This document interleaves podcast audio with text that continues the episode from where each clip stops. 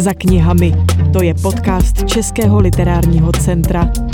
V podcastu Za knihami Českého literárního centra vítám novou předsedkyni Obce překladatelů, hispanistku a romanistku Anežku Charvátovou. Dobrý den. Dobrý den.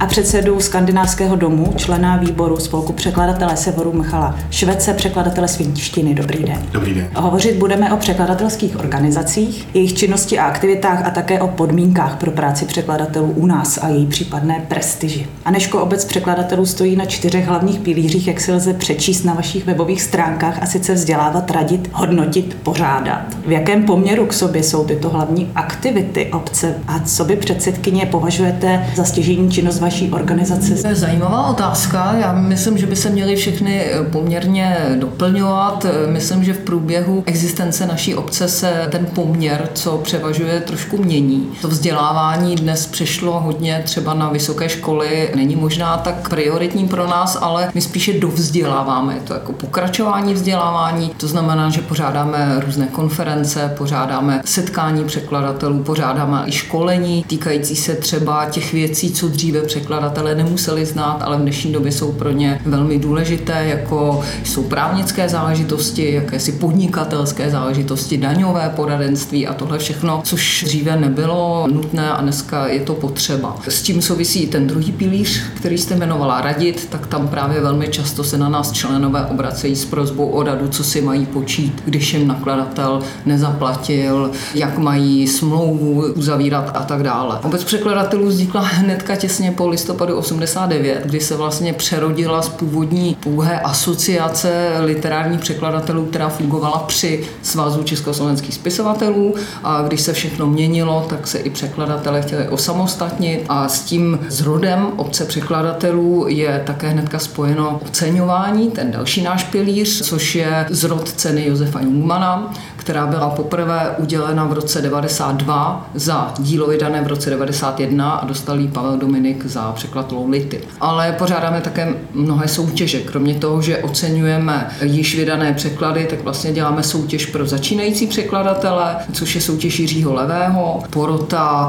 hodnotí dvacet stran originálního, dosud nevydaného překladu autorů mladších než je třicet pět let. Také spolu pořádáme s našimi dalšími partnery vyhlášenější soutěže, posíláme naše členy do poroty Státní ceny, do poroty Magnézie, Litery, sami pořádáme Skřipec, to je opět věc, která je jednak, že pořádáme, ale jednak hodnotíme a tak trošku děláme ty, ty, ty, protože to je anticena určená nejhorším překladatelským, ale i nakladatelským výkonům uplynulého roku. Michale, co Překladatelé Severu, jak doplňuje vaše organizace Obec překladatelů, když už pomineme jiné organizace, třeba jako je Jednota překladatelů a tlumočníků, v čem se odlišuje vaše organizace? Překladatelé Severu je poměrně mladá organizace, která vznikla před několika lety. Kdo sleduje českou literární scénu, tak možná ví, že severštináři jsou takový specifický druh, který se velice rád druží, a to naše družení probíhalo už předtím, než jsme založili Překladatele Severu, ale přišlo nám vlastně škoda, že to nemá žádnou oficiální bázi, prostřednictvím které bychom mohli třeba žádat o finanční podporu a zlepšovat podmínky překladatelů i pomocí různých grantů. Takže jsme se rozhodli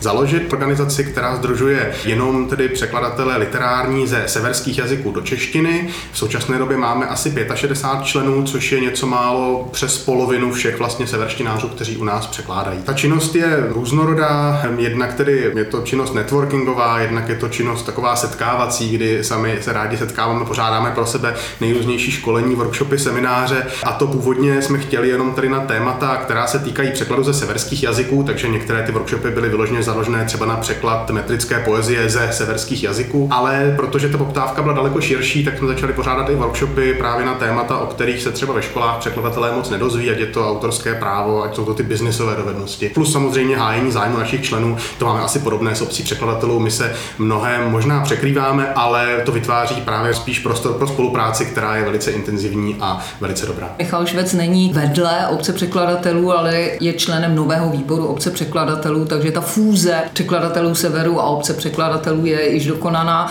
A právě Překladatelé Severu přišli s tím důrazem na právní aspekty a byznysové aspekty, které v té tradiční obci překladatelů nebyly zdaleka tolik reflektovány. Michale, čím je ta situace u nás žijících překladatelů ze severských jazyků odlišná od jiných jazykových regionů, z nich se třeba překládá? V čem je to jiné? Proč vyžaduje specifické zacházení zrovna soubor jazyků severu? Já bych neřekl, že to je specifické zacházení, jako že to spíš vychází z té komunity, to naše, že jsme si založili organizaci na to, jak vlastně překladatelé jsou v rámci té komunity i konkurenti, protože my jsme vlastně jednotky OSVČ, které si konkurují v rámci překladu, tak severštináři velice rádi spolupracují a velice hodně spolupracují. A to si myslím, že je právě ten stěžejní bod, proč jsme chtěli mít tu spolupráci i na nějaké institucionální bázi. Jinak si myslím, že ta pozice severštinářů není až tak odlišná, možná nám teď trochu nahrává velký zájem o severskou literaturu. Určitě nám nahrává velká grantová podpora ze severských zemí, takže máme třeba trošku silnější vyjednávací pozici. Na druhou stranu těch severštinářů, na to, jak to jsou malé jazyky, tak je v současné době opravdu hodně. Těch překladatelů je kolem sto dvacet, takže ta konkurence je velká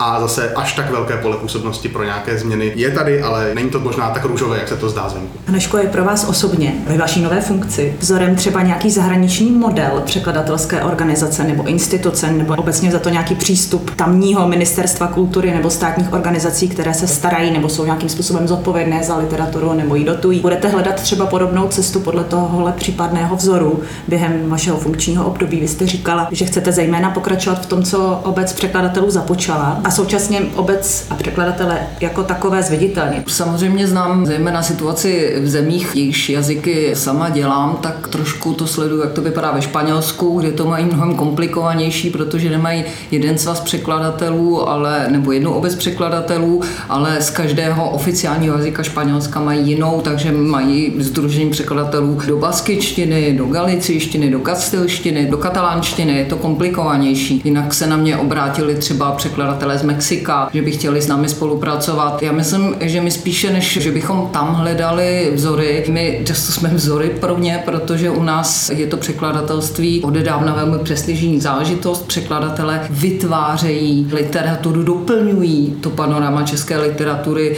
i z mnoha dávných historicko-politicko-společenských důvodů. Takže u nás ten důraz na literární překlad byl, myslím, vždycky mnohem větší než v těch zemích, o které se zajímám. Takže ano, jako spolupracovat s nimi. Spíše my tak trošku závidíme těm překladatelům severu právě proto, že mají velké možnosti těch různých grantových záležitostí, které v jazycích, které jsou takzvaně větší, neexistují, protože se zdaleka tolik nestarají o to, jak moc se překládá z jejich jazyka, protože jim to vlastně jedno. Anglicky mluvící země, kde překlad v Americe třeba je procento překladových knih na trhu pouze asi čtyři procenta oproti nám, kde to je třetina titulů. Tam ta péče o ten překlad je mnohem menší a my spíš musíme sami vymýšlet, jak na to, jak ty naše literární překladatele podpořit. Michale, proč je podle vašeho názoru důležité, aby se překladatelé družili, měli komunitního ducha a vedli spolkový život, přičemž teď cituji Anežku z jednoho jejího rozhlasového interview? Je to důležité v ohledu výměny zkušeností, protože překladateli tak trošku solitér. My jsme odsouzeni v povahy naší profese sedět doma u počítače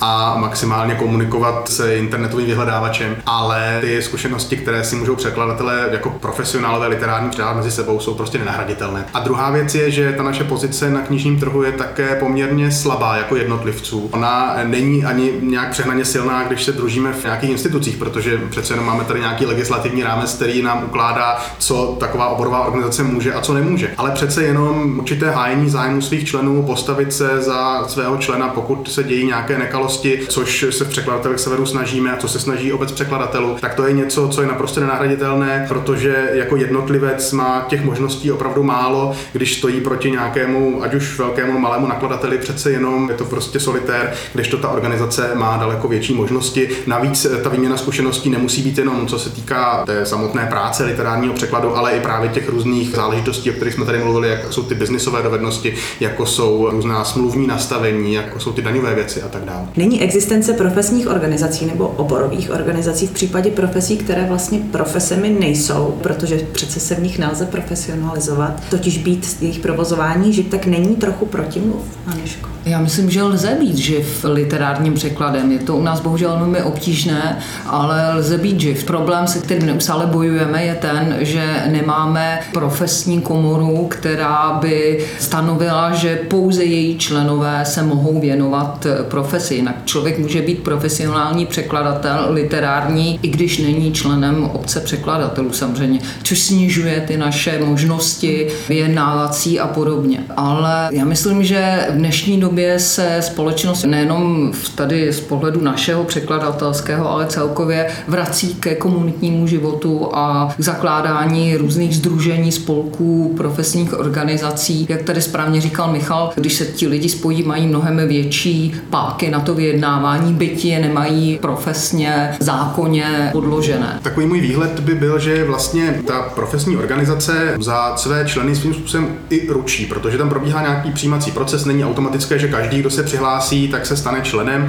Bylo by hezké, kdyby do budoucna třeba nakladatelé si vybírali překladatele i podle toho, jestli jsou členy nebo nejsou členy profesních organizací, jestli mají nějaká ocenění a tak dále. Takže já myslím, že ta profesní organizace může mít určitou váhu i vlastně na tom celém knižním trhu a já doufám, že to je ta budoucnost, ke které směřujeme. Já se jenom omluvím posluchačům tohoto podcastu, pakliže slyší nějaké zvuky z ulice nebo ze stolu, na němž leží mikrofon, tak je to proto, že nahráváme v prostorách Českého literárního centra sekce Moravské zemské knihovny v Národním domě na Vinohradech. Vnímáte překladatele z nejrůznějších jazyků i nadále jako služebníky slova, jejichž imperativem je pokora k textu? Nebo je to už dnes zavádějící klišé? Nebo to nikdy nemůže být klišé?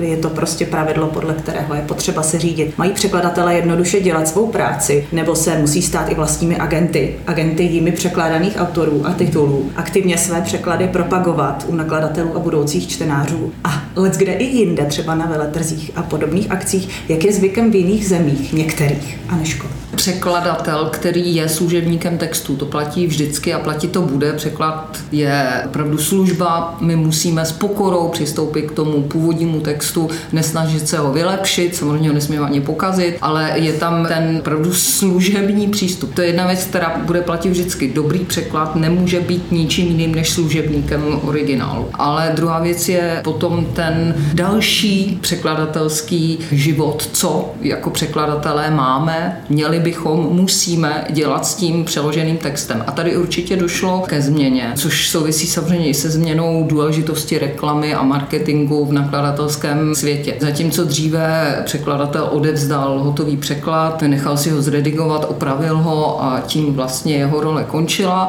Dneska často už ve smlouvě nacházíme, že jsme povinni se zúčastnit zdarma propagace titulu, což teda vždycky všem říkám, to v žádném případě nepodepisovat to není povinnost překladatele, my to většinou rádi děláme, ale mělo by nám to být zaplaceno, protože je to velmi odborná, časově náročná práce. Také ne každý překladatel je už z povahy překladatelské práce toho schopný nebo to dělá rád. Překladatel může výborně překládat, ale nebýt úplně veřejná osobnost nebo si není úplně jistý v kramflecích, když má vystoupit v tom cizím jazyce. Samozřejmě jsou překladatelé, co to dělají velmi rádi, já to taky dělám hrozně rád. Ráda, ale nevnímám to jako svou povinnost, ale jako to, že se sama chci snažit toho autora, to jeho dílo podpořit. Michale, kde podle vás začíná a končí povinnost překladatele? To si asi každý překladatel musí stanovit sám. Určitě se na naprosto souhlasí s tím, co říkala Anežka, že překladatel je služebník textu, to je ta jedna rovina, ta profesionální, ta hlavní část překladatelské práce, která by vždycky měla být tou hlavní částí, ale je pravda, že to portfolio překladatelské profese se v posledních letech hodně vyvinulo, rozšířilo. Překladatel, jak jste říkala, slouží i jako agent, zvlášť to platí u malých jazyků, kde nakladatel český logicky nemůže umět dánsky, finsky, norsky, islandsky, aby si načítal originály, aby se orientoval v tom konkrétním trhu.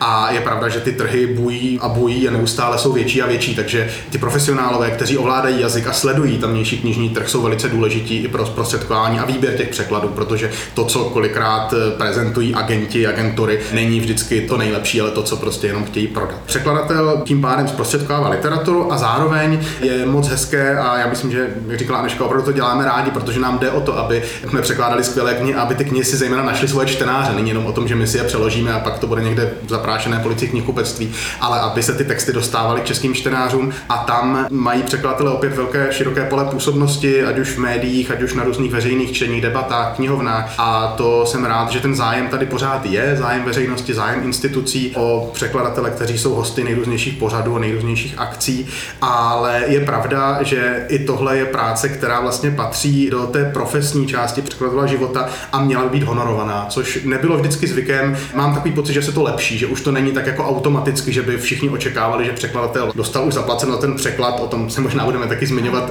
kolik vlastně dostane zaplaceno, ale že to všechno, co dělá navíc, je taky práce a měla být placena. Třeba i psaní anotací, záložek, paratextů, jak se tomu odborně říká, dřív tohle všechno dělal redaktor a překladatel s tím neměl žádnou práci, teď se automaticky očekává, že překladatel si sám tohle všechno napíše. Opět ne každý překladatel tohle musí umět, to je velmi specifická dovednost, umět napsat anotaci nebo záložku. Je to časově náročné a mělo by se tohle také stanovit. Na toho překladatele je vlastně nakládáno čím dál tím víc práce ve všech oblastech, kromě toho samotného překladu. Peníze má stále stejné nebo s inflací postupně se zhoršující. Když už jsme překročili k těmto tématům, tak se zeptám na to, co jste právě zmínila, a sice ty práce navíc, které ovšem ale souvisejí s textem, ne s překladem, jako je psaní medailonu autora, anotace, textů o knize, které se potom ocitnou na webových stránkách a tudíž zodpovídají za to, jak bude ta knížka prvníma očima přijata, jestli si ji člověk vybere a koupí. To jsou dost podstatné texty. Je toto zakotveno ve smlouvě překladatele, že toto bude patřit k jeho povinnostem? Je to tam stanoveno, když podepisuje překladatel smlouvu s nakladatelem? Já myslím, že to zase záleží, jak který nakladatel. U nás neexistuje jednotná smlouva, kterou by museli povinně mít všichni nakladatelé, což je jedna z věcí, kterou se chceme snažit prosadit. Vzorovou smlouvu jednotnou pro všechny.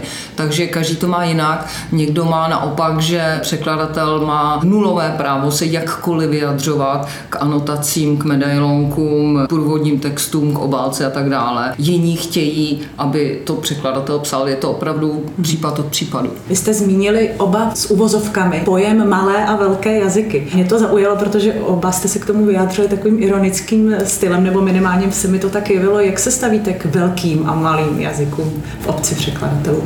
My jsme se dosud, myslím, tomu nestavili nijak, že bychom měli nějak to vymezené, rozdělené. Ono vůbec z jakého pohledu se hodnotí, co je malý a velký jazyk. Jestli je to podle toho, kolik má mluvčích, tak to by samozřejmě španělština patřila mezi největší jazyky, ale není tak vnímána například. Nebo jestli to je podle toho, jak moc se z dotyčných jazyků překládá. Jsou různá kritéria. Existují naše spřátelené organizace v jiných zemích, které třeba podle toho, z jakých jazyků se překládá, či z těchto považovaných za malých, či za velké, tak podle toho je různá výška honorářů, což u nás také není zvykem. Ale právě to, jestli jsou ty jazyky takzvaně velké nebo takzvaně malé, velmi často se dělá podle toho, jak obtížné z nich překládat a jak moc se jejich literatura vydává. Takže Čína je malým jazykem malým takzvaně, jazykem, což je opět velmi pikantní. Já si myslím, že my svoje severské jazyky taky považujeme za malé jazyky, ale kdybychom se podívali na objem knih na trhu, například kolik vychází švédský nebo norský detektivek, tak možná překonají let, které daleko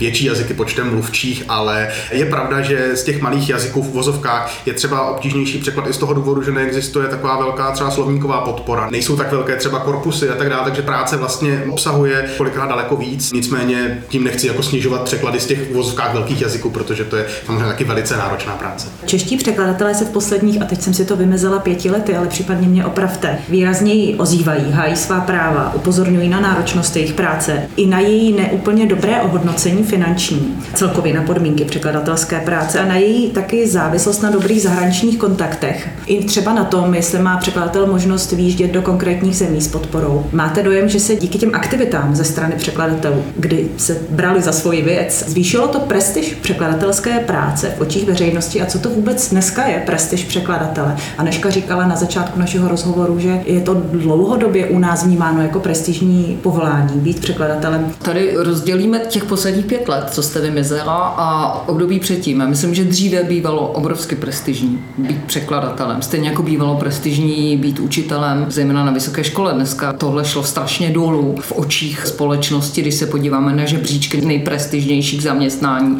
tak rozhodně se nikde někde nahoře neobjevují. Ale v těch posledních pěti letech možná právě to souvisí s nástupem takových mladých, dravých překladatelů, jako jsou zrovna v Překladatelích Severu, kteří se tím chtějí opravdu živit, tím překládáním. Tak se snaží na to upozorňovat i tím, že vyžadujeme, aby pokaždé, když se uvádí překladový titul, tak byl jmenován i překladatel, což je nesmírně důležité. Takže se trošku daří dostávat ten překlad trošku více do popředí, ale myslím, že je to právě díky těm lidem, co se opravdu chtějí překladem živit. Kdežto ti takzvaní tradiční, dneska už starší překladatelé, většinou to měli k nějakému dalšímu zaměstnání a překládali více z lásky k literatuře, než opravdu s tím, že je potřeba se tím uživit, což je dneska těžší. Michale, zůstanu u té stejné otázky, jaké konkrétní aktivity a projekty vaše organizace Překladatelů Severu zorganizovala nebo realizovala, aby se zvýšila prestiž překladatelské práce, které třeba přímo cílily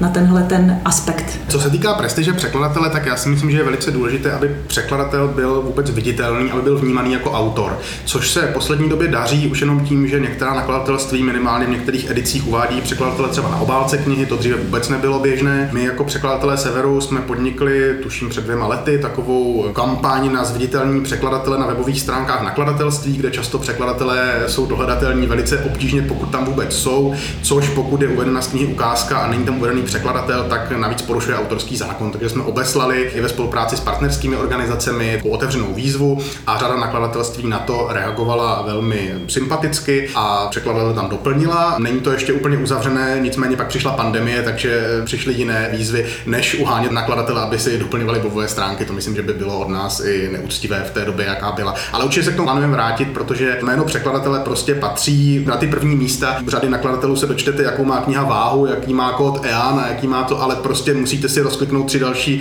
záložky, než se dovedete toho, kdo ji vlastně přeložil, což je ale vlastně zároveň spoluautor té knihy, protože překladatel vzhledem k autorskému zákonu je v naší legislativě brán jako autor. Je to tak i na e-shopech našich největších distributorů, že si musíte rozkliknout položka další údaje, abyste se dostali k překladateli. Obvykle se v debatách s překladateli i s vámi skloňuje slovo standard a už jsme se k němu dostali i tady v našem rozhovoru. Jsou licenční smlouvy pro překladatele už konečně na evropské či dokonce světové úrovni, nebo k ní nemají ani nakročeno. Myslím, nakladatelé k ní nemají nakročeno. V mnoha debatách s překladateli, které proběhly zejména v uplynulém roce, po roce a půl, opakovaně zaznělo i z vašich úst, že ze zemí Evropské unie je Česká republika, co se týče standardu, na úplném chvostu. Co se týče honorářů, ano, máte na mysli. Tady jsou opravdu strašně nízké, ale souvisí to nejenom s tím, co jsou schopní ochotně platit nakladatelé, ale souvisí to i s naší kulturní politikou, s výškou D P H na knihy a třeba s tím, že není stanovena pevná cena knih, jako mají ve Francii, nebo že to není, jako myslím, v Norsku, kde stát vykupuje velké množství knih pro knihovny, čímž zase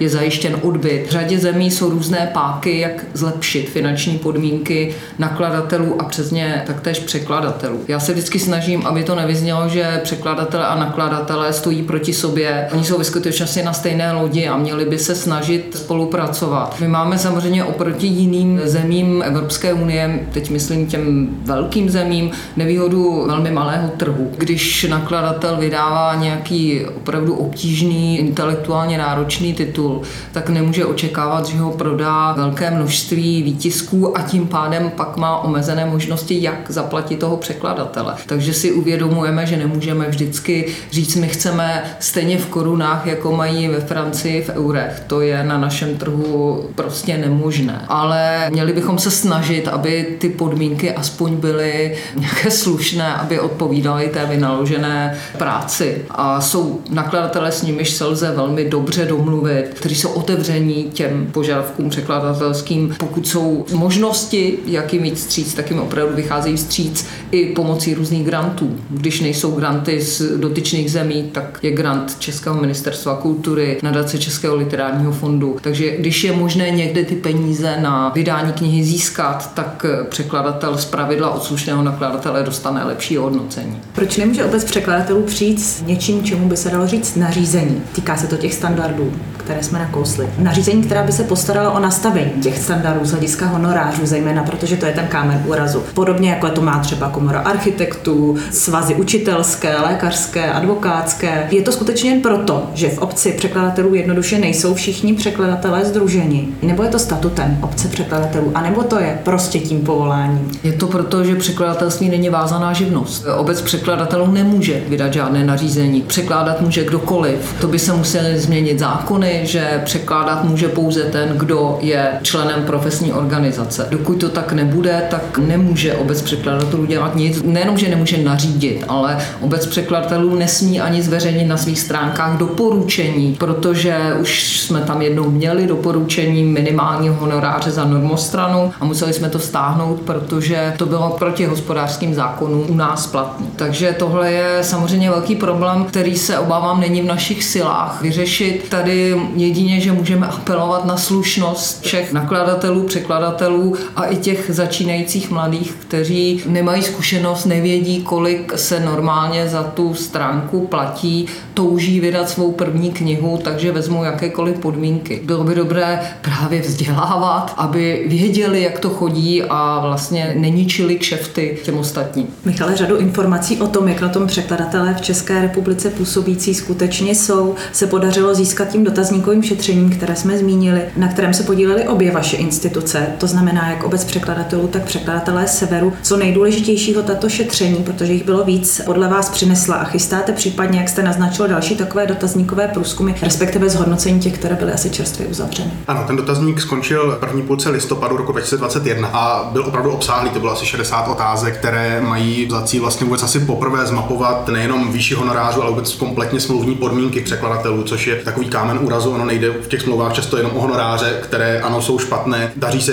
mírně zvyšovat, ale ty smluvní podmínky podle mé vlastní zkušenosti se radikálně zhoršují, zvlášť v některých nakladatelství, takže tam je potřeba si dát ohromný pozor a vzdělávat se jak mladou generaci, tak ty stávající překladatele, aby prostě aspoň byli informovaní o tom, co vlastně podepisují, protože to si myslím, že bohužel není úplně automaticky, že překladatel se tu smlouvu opravdu prostuduje, konzultuje s někým a zváží vlastně, jestli je to pro něho výhodné nebo nevýhodné, ale často si dokážu představit, že ani možná nerozumí některým těm klauzulím, které tam právnická oddělení zvlášť velkých nakladatelských domů prostě dávají. Co se týká výstupu z toho dotazníku, my zatím máme nějaké dílčí, bude zveřejněný celý na jaře dva tisíce dvacet dva, bude k tomu taková velká brožura s mnoha grafy. Víme, jaký je průměrný honorář překladatelů. Toho dotazníku se zúčastnilo tři sta třicet respondentů z mnoha jazyků, takže ten vzorek je opravdu velký a myslím, že to je velice reprezentativní. Víme, že v současné době průměr za normostranu je sto devadesát korun, což je číslo, které je zkreslené samozřejmě těmi v uvozovkách malými jazyky a grantovými tituly. Medián je v současné době sto osmdesát korun za normostranu. Víme také, jak se honorář vyvíjel od roku dva tisíce. Ptali jsme se vlastně i na ty roky minulé, takže můžeme si udělat docela pěkné grafy na to, jak ten honorář stoupal a jakou rychlostí stoupal. A co je pro mě nejzajímavější zjištění, je korelace. Zatím máme korelaci hotovou s průměrnou mzdou a tam na to honoráře se sice zvyšují, zvyšují se v řádech deset korun, ale když to porovnáte s tou průměrnou mzdou, tak se ukazuje, že vlastně ty honoráře nesmírně ta jejich hodnota klesá. I když od roku dva tisíce vzrostly třeba ten medián o nějakých čtyřicet korun, tak za tu stejnou dobu průměrná mzda rostla násobně. Ty nůžky se neustále rozevírají a tam si myslím, že bude dávat opravdu potřeba pozor, aby jsme neusnuli na vavřínek nějaký deset korun, že se nám daří, daří, ale když se potom podíváte na ty jednotlivé křivky, jakým způsobem se od sebe prostě rozevírají, tak tam to je, myslím, alarmující a myslím, že bude potřeba se snažit ty honoráře, tu jejich valorizaci, která vůbec není automatická, navázat opravdu na nějaký ekonomický ukazatel, tak aby nerostly jenom absolutně, ale aby rostla i ta jejich hodnota v rámci třeba toho, co si za to můžeme koupit. Budeme se určitě těšit na březen, kdy se objeví brožura z výsledky vašich dotazníkových šetření. Překladatelé Severu navázali ohledně licenčních smluv a jejich úskalí spolupráci s autorskoprávně specializovanou advokátní kanceláří. Je v českých luzích vůbec aktuální být se za svá autorská či překladatelská práva na úrovni soudních řízení? To přece nebývá zvykem, nebo už ano? Nebo to za překladatele sdružené ve vašich organizacích dělají právě ty organizace? Ne, ne, ne, organizace určitě ne. Organizace můžou radit, můžou pomáhat, ale určitě nemůžou zastupovat, nebo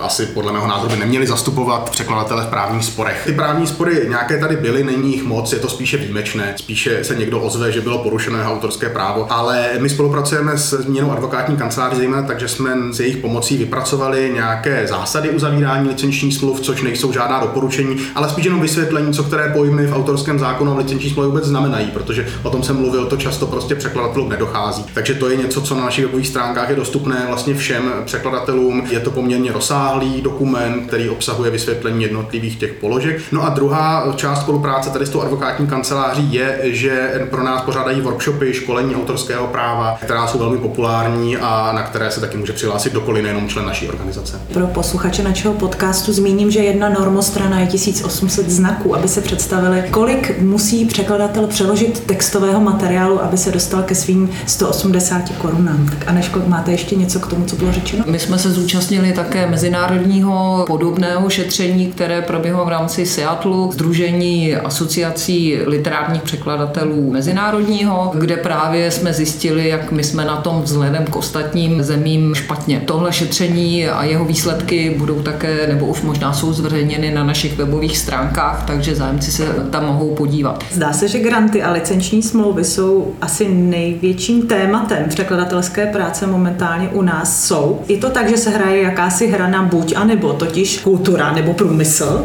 nebo se jednou podaří zabezpečit oboje a uvést tyhle dvě složky, řekněme, do nějaké harmonie? Michale. Ona ta hranice mezi kulturou a průmyslem v oblasti literatury je velice náročná. Asi se shodneme na klasických autorech, kteří patří spíš té kultuře, asi se shodneme na žánrové literatuře, která je spíš ten zábavní průmysl, ale ono to není tak automatické u těch věcí, které jsou uprostřed a těch je většina. Takže já si myslím, že není asi cesta stanovovat nějakou hranici, že by nějaká ministerská komise rozhodovala, ano, tohle je krásná literatura, ne, tohle už je literatura zábavní. Nicméně, pokud vydáváte literaturu kvalitní, tak právě máte možnost žádat o grant, jak u těch zahraničních agentů, tak u Českého ministerstva kultury. Tam už ty granty, každý ten jednotný projekt posuzuje odborná komise, která nějakým způsobem posoudí, jak je ten projekt relevantní a jestli je to kniha, která má víc tou podporu nebo nemá víc tou podporu. Takže ten proces vlastně nějakým způsobem už probíhá. Ty veřejné prostředky podporují knihy, které stojí za to, které mají nějakou hodnotu, které mají nějakou dlouhotrvající hodnotu, že to není jenom kniha, která tady bude jednu podzimní sezónu a pak už se k ní nikdo nevrátí. Takže co se týká grantů, tak, tak to určitě probíhá a je to dobře a tak myslím, že by to mělo zůstat nastaveno i dál. Anežka Charvátová. Já si myslím, že ta hranice mezi biznisem a uměním záleží také na konkrétních nakladatelstvích. Zejména jsou nakladatelství především veliká, nadnárodní, ty velké kolosy, kde jejich hlavním cílem je generovat zisk. Jestli ho generují na houskách, svíčkách, šampaňském nebo knihách, je víceméně jedno. A pak jsou nakladatelství zpravidla menší, nezávislá, která sice musí nějaký zisk také mít, aby přežila, ale záleží jim spíš na tom umění, na té literatuře. A samozřejmě ta rovnováha určitá mezi nimi se neustále narušuje, jsou tam výkyvy. Já vím, že jsme byli všichni, co se v téhle branži pohybujeme, velmi pohoršeni nedávným rozhovorem s majitelem Albatrosu, který si hrozně pochvaloval, že i v covidu navýšili zisk ohromné peníze, když my přitom víme, že zrovna v nakladatelstvích, která dřív byla nezávislá a Albatros je koupil a zařadil je pod svoji značku, klesly honoráře překladatelů. Tak to jsou zrovna věci, na které se chceme jakožto ty profesní organizace zaměřit, upozorňovat na ně a případně se snažit na ty nakladatele působit, aby, když teda mají větší zisk, tak aby se to odrazilo i na těch, kdo jim ten zisk vlastně vytvářejí. Natáčíme v prosinci dva tisíce dvacet jedna a zmínila jste COVID, tak se nemůžu na závěr nezeptat na to, jaký měla nebo ještě stále má covidová doba vliv na trh s překladovými tituly, ale taky na vaší překladatelskou práci, jak se v něm také odráží aktuální nová krize, a sice krize papírová, protože víme, že je nedostatek papíru na tisknutí nejrůznějších věcí, včetně knih. S tím vším souvisejí i zvýšení prodejní ceny knih. Jsou překladatelé nadále rukojmími, jak jste, Michale, napsal roku dva tisíce dvacet pro literaturu? Ano, ten článek končil tím, že překladatelé jsou rukojmími zejména sebe sama, protože se málo organizují a málo se bijí za svá práva. Na tom dál trvám. Co se týká covidové situace, tak my jsme v roce dva tisíce dvacet, první polovině roku, po té první vlně, která z dnešního pohledu byla směšně vlastně nízká, tak udělali dotazníkové šetření opět, které vlastně mapovalo dopad koronakrize na překladatelskou profesi a jako největší problém tam nám vyšel vlastně odsun vydání knih, které souviselo i s odsunem honorářů, protože výplata překladatelského honoráře u mnoha nakladatelství není to pravidlo. pravidlo, ale je to velice časté,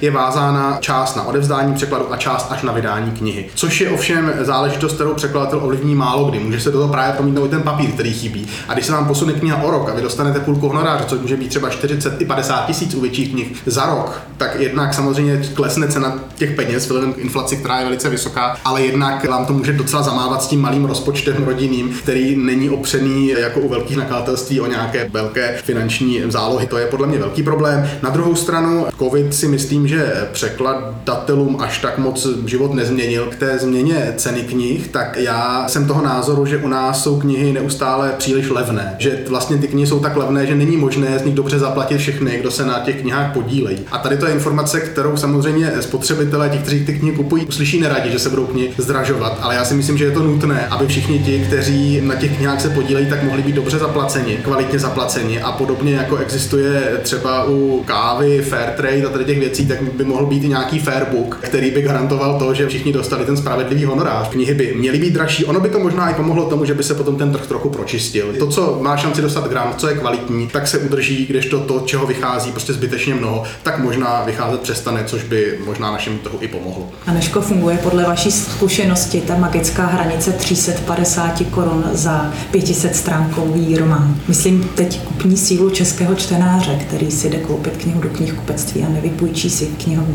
Já si myslím, že možná český čtenář, ten, který si pravidelně a stále navzdory všemu kupuje papírové knihy v knihkupectví, je ochotný dát za tu knížku víc. Zejména když se zajímá a ví, jaká je situace, tak si myslím, že když zdražuje všechno, tak ty knihy mohou zdražit taky a čtenáři si je stejně koupí. Samozřejmě u nás jsou pořád ty knihy mnohem, mnohem levnější než ve zbytku Evropy, ale i zrovna než té Latinské Americe. Já jsem o tom nedávno taky někde mluvila, že tam jsou ty knihy tak obrovsky drahé i vůči tomu, co normálně lidé vydělávají a jaké mají možnosti finanční, že tam velmi kvete trh s pirátskými, ale ne e-knihami, ale s papírovými pirátskými knihami. A slušní lidé si je normálně kupují, protože nemají na to, aby si to koupili od toho velkého nakladatele a stejně vědí, že ten velký nakladatel to má tak drahé proto, aby si generoval zisk, ne aby víc zaplatil autorům. Takže tam vlastně ta situace taková velmi zvláštní, což nepředpokládám, že u nás by se takhle vyvinula, ale určitě